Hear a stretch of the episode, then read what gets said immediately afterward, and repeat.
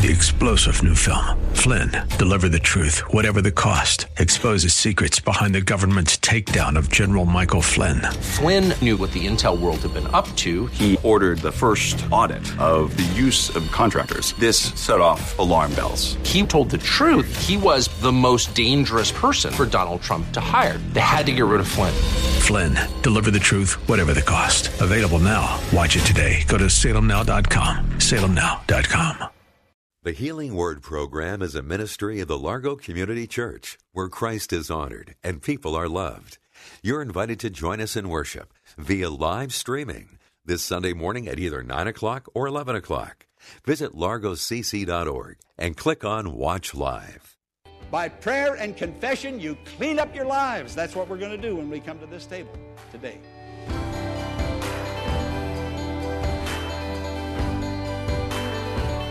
It seems like battles are a part of our everyday life. If you're not in one right now, chances are you will be soon. On today's Healing Word broadcast, Pastor Jack Morris is going to tell us the secret to overcoming the battle. Let's join the pastor now for an introduction to today's message. The sermon title today is The Battle is the Lord's. That's the sermon title. The Battle is the Lord's. Friend, we have battles. You do and I do. You can't live in this world without having battles. And so many of God's people are losing the battle. God has designed us and conditioned us and imparted faith into us to win the battles. Now, when we go into the sanctuary, the message I'm going to preach has to do with preparing to win the battle. Oh, listen, listen with your heart today. We're going to help you to know how to be prepared for the battle. The battle's coming. Some of you are already in a battle.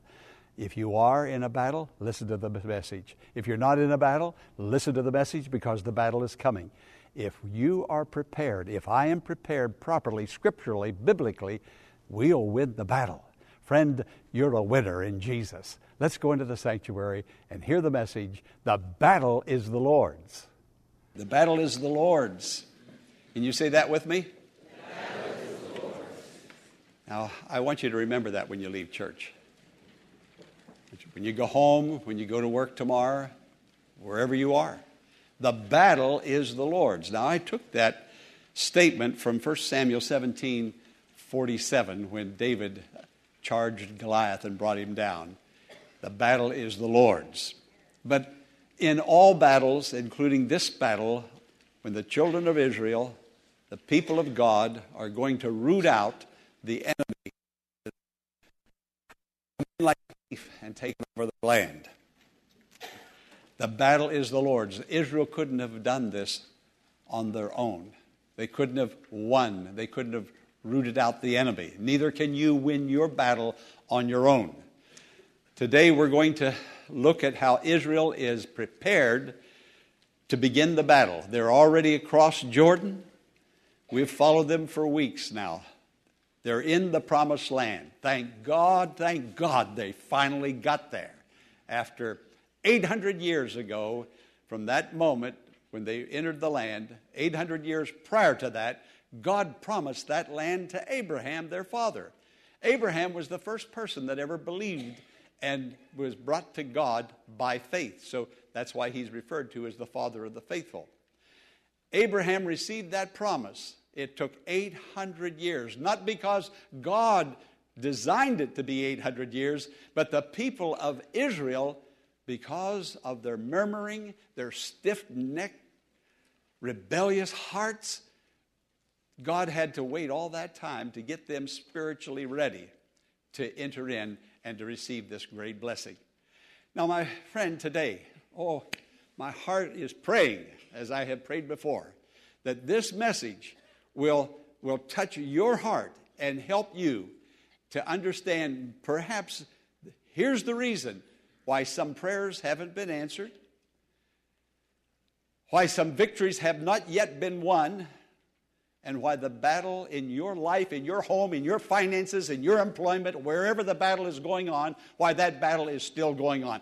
I truly believe that this message today perhaps will be an eye opener that will cause all of us to come before God in humility and understand more completely and thoroughly how to receive God's blessing into our lives. Now, going back to Abraham, there was Abraham, the father of the faith. He was standing in the land of Canaan. God said, I'm going to give it to you, to your posterity, and to all who come after you. Abraham had a son. His son's name was Isaac. Isaac had a son whose son, name was Jacob.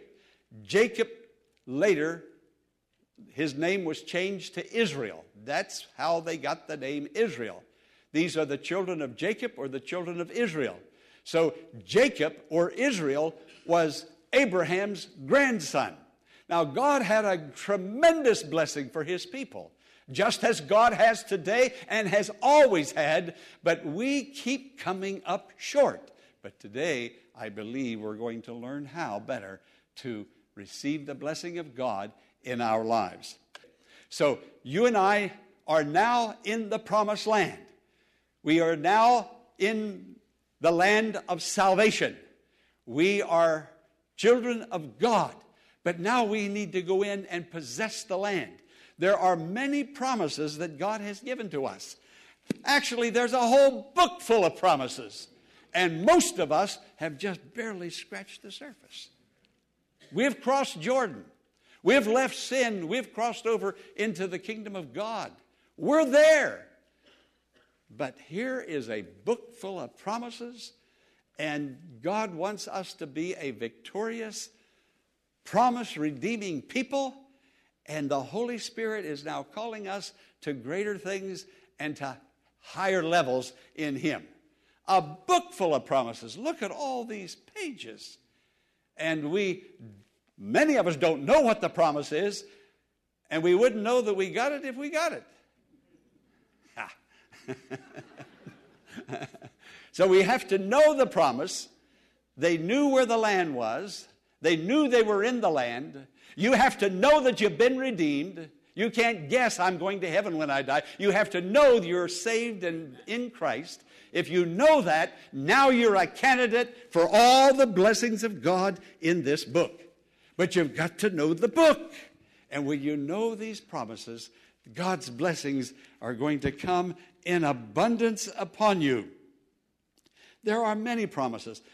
Like the story I told some time ago about the young man that wrote a check. He wrote the check, tore it out of the checkbook, and with a big smile on his face, he tossed it to the floor and both of us stood there and watched it. He said, woo.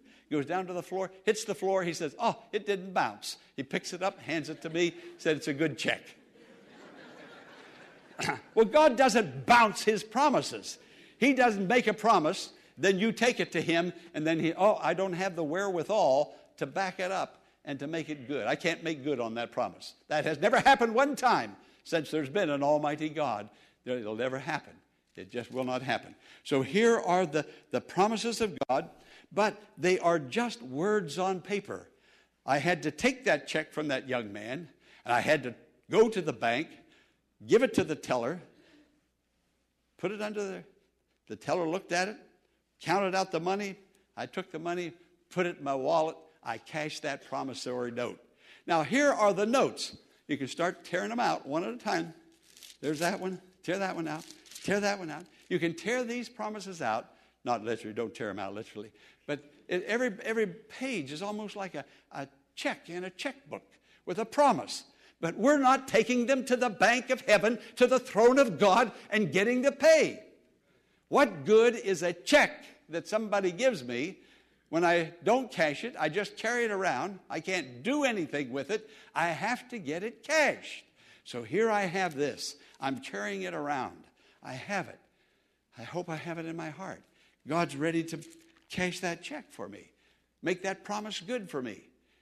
Heal, save, bless, relieve, uh, on and on, whatever the need is, wherever the battle is, God's ready to do it. Friend, the Bible is but words on paper until you believe it and act upon it.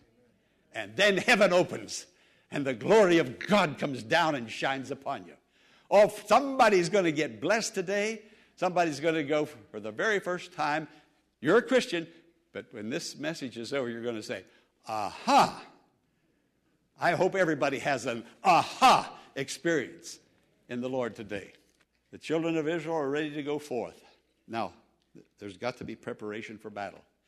Any general that's going to enter into combat of any nation, America or any, that general makes sure, makes sure that his troops are prepared. The troops have to be trained. Ammunition has to be stockpiled. Water and food has to be, be, be gathered in. Uh, all the equipment has to be put in place. Everything is planned out on paper. You just, a general just doesn't go to war unless there's a lot of preparation. Now, the children of Israel are going to go to war with these heathen nations and drive them out. There had to be some preparation. They didn't have to sharpen their swords and, and get ready to go in that fashion or their chariots, but they had to get their hearts right with God. Hey, did you hear me? They had to have their hearts right with God. And God said two things you have to do in consecration the circumcision and the Passover. Do those two things. God said, I'll be with you. I'll go forth in the, in the name of the Almighty. I'll bring every one of them down. Just give your hearts to me in consecration and reconsecration, and I'll be your Almighty God to win every battle that the devil brings against you. Now, circumcision corresponds to the Christian's water baptism. Water baptism. Water baptism simply means repentance and confession. That's what that means. Uh, otherwise, it's just a ritual, it's just a ceremony. When we go down in the water, we're saying, I'm dying to sin and to self. Minister Hill has something in the bulletin for you who need to be baptized in water, but you need to go through the membership class first. You need to be adequately and completely informed, not just do like I did when I was a little boy. Everybody said, You need to be baptized, you need to be baptized, oh, you have to be baptized. I was baptized. They didn't tell me I needed to give my heart to Jesus and confess and repent my sins. It meant absolutely nothing to me. Nothing. So now, when I became a Christian, I was rebaptized. You're only supposed to be baptized one time, but confession and repentance is an experience that is lifelong, it continues on. So God is now telling the people of Israel, You are already children of God. You are already the seed of Abraham. You don't have to become the seed of Abraham again, but you do need to cleanse your heart and keep your heart cleansed through confession and repentance. So we're baptized once, but we keep confessing and we keep repenting as sin comes into our lives, as temptation comes in, as battles come in, or the battle will win. There's a minister I know that lives in Massachusetts. He tells the story about, he has a little farm there now. He tells the story about how that when the frost comes, little pebbles come to the surface of, of the ground. He said, I, I went in and I moved the big boulders out. I wanted to plant a garden. I wanted that field to be a garden. He said, I moved the big boulders out, got everything ready. The winter passed, the frost was over, and he said, I looked out and said, there were little pebbles all over the place.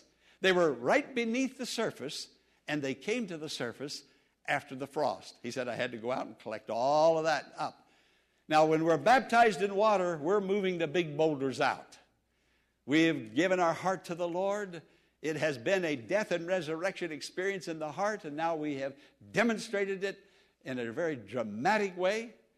But as time goes on, there are cold spells that come into our life. And sometimes a Christian ha- has a frost experience. It just comes over them. Things are happening, battles come on. But then we begin to seek the Lord, and all of a sudden God says, Hey, there's some things in your life that you need to confess and repent of. Little pebbles coming up. Corinne and I were up in that area on a bus some years ago, and we were touring. We drove up, and then uh, we got a ticket on this tour bus, and this lady told us about her country and the various houses, and she went by and she said, Now over there, George Bush lives, and she was pointing all of us out. And then she started telling us about her garden. She said, I have a nice little flower garden. She said, but after every frost, She said, Little pebbles just fill that garden. And she said, I have to gather them up, and I think that I've got them all cleaned up now. And she said, I have a stack of pebbles. She said, The pebbles just keep coming and keep coming. She said, But I keep cleaning them up so I can have flowers. God wants your life to flower for Jesus. but you've got to get rid of those pebbles. they're, they're going to surface. Now, today, uh, prior to coming to this holy table, the Holy Spirit is working and talking to you. What is He doing? He's showing you some little pebbles. You need to confess to Him little sins, little attitudes, little dispositions, little hurts, little things you're carrying around. You, you, you've got to clean it up. You've got to clean it up. Israel had to reconsecrate in order to take Jericho down. Now, as long as you have those little pebbles, those little, I'll call them sins, little habits that you're, you're still, you don't want to give up yet, well, you can have the habit and keep it, or you can have the victory and live in glory. Now, it's up to you. By prayer and confession, you clean up your lives. That's what we're going to do when we come to this table today. We're coming here to meet Jesus and God's going to bring his presence to us. But if there are those little unconfessed pebbles, friend, this then will be almost meaningless to you or completely meaningless to you. But if you have a face to face experience with Jesus, you'll have to confess to the Lord. Now, the children of Israel were, were going in, and God says, You're going to take that city down. Not by might, not by power, not by human effort, not by human ingenuity, but by my Spirit, saith the Lord of hosts. Now, the Spirit of God will not dwell where there is unconfessed sin, where there's unclean habits. We need to consecrate. We need to reconsecrate, reconsecrate, and reconsecrate again as long as we're in this world. We have to keep reconsecrating to the Lord in order to win the battle. Well, the night before the battle, Joshua is a, brought him over the red. Uh, uh, Moses brought him over the Red Sea. Joshua brought him over Jordan. The night before the battle, here's Joshua, the commander, the military commander. The night before the battle, he couldn't sleep. He's out in the dark, walking. His head is down. Now, you think I'm making this up, don't you? Joshua chapter 5, Verse 13. Now, when Joshua was near Jericho, he looked up and saw a man standing.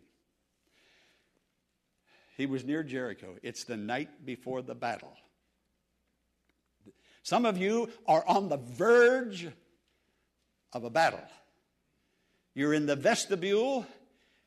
You don't know it yet, but you're in for a battle. Satan has laid a snare, he has prepared you used to belong to him. You don't belong to him now. He wants you back, and he's going to do everything in hell's power to bring you down. Some of you are already in a battle. You're in it right now, but some of you are going into it. Now, this commander, I'm sure his heart was heavy. He said he looked up. That means his face was down. There was a heaviness. Every commander knows when they go into battle, there's going to be bloodshed, there's going to be death.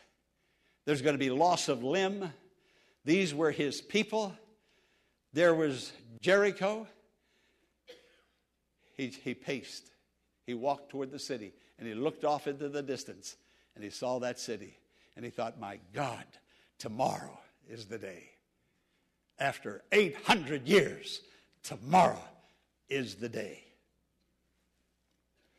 The scripture said, while he paced back and forth in that heaviness upon him, he looked up.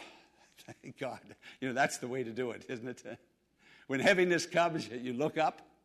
And when he looked up, he saw a man, a man with a sword drawn, standing in front of him with a sword drawn in his hand. And Joshua went up to him and asked, Are you for us or for our enemies?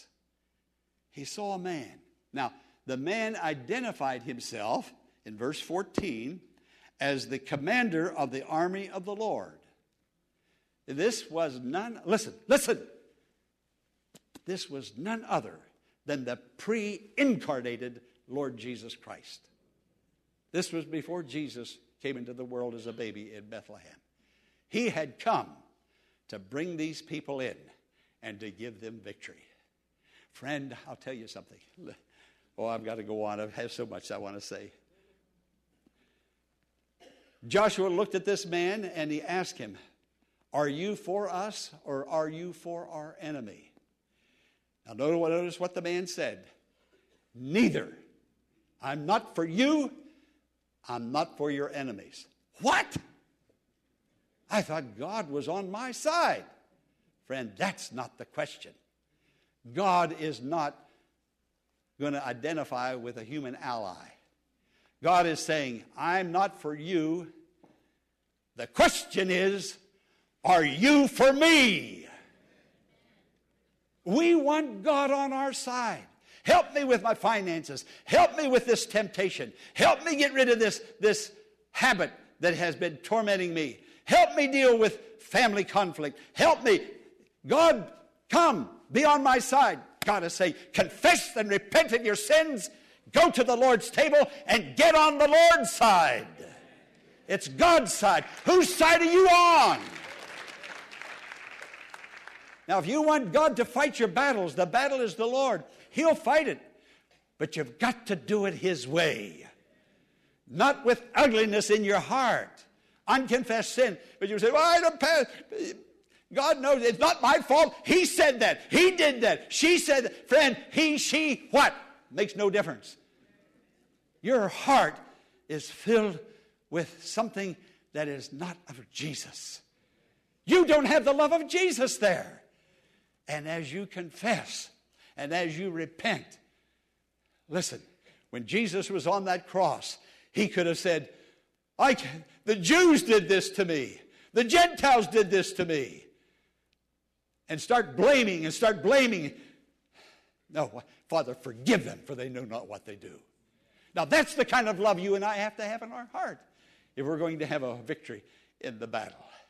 And when he said, Neither, the angel, the commander of the Lord's army said, Neither, he was saying, You have to make sure you're on my side. Oh, I prayed that this would be an eye opener today that you'll now perhaps know I'm still fighting a battle that I've been fighting a long time and I'm not winning. Friends, stop fighting the battle. The battle is the Lord's. Let the Lord fight it. But on your knees, in your heart, before the Lord, am I right with God? My attitude, my disposition, my, the habits, my behavior, my actions, am I right with God? Then the Lord will show you. Then you'll come to this table and you'll say, Lord Jesus, You've cleansed me from my sin. I've reconsecrated to you. Now I can go out and in your name conquer and win, be victorious.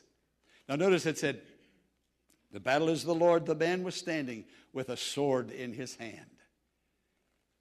He, he's ready to use that sword, the Word of God, to bring blessing and to healing to you. He's ready. He can't be more ready his sword is even drawn. He's ready to step in where you have failed over and over and over again. And he's ready to cut down and bring to death and destroy completely that that has tormented you for weeks and months and years.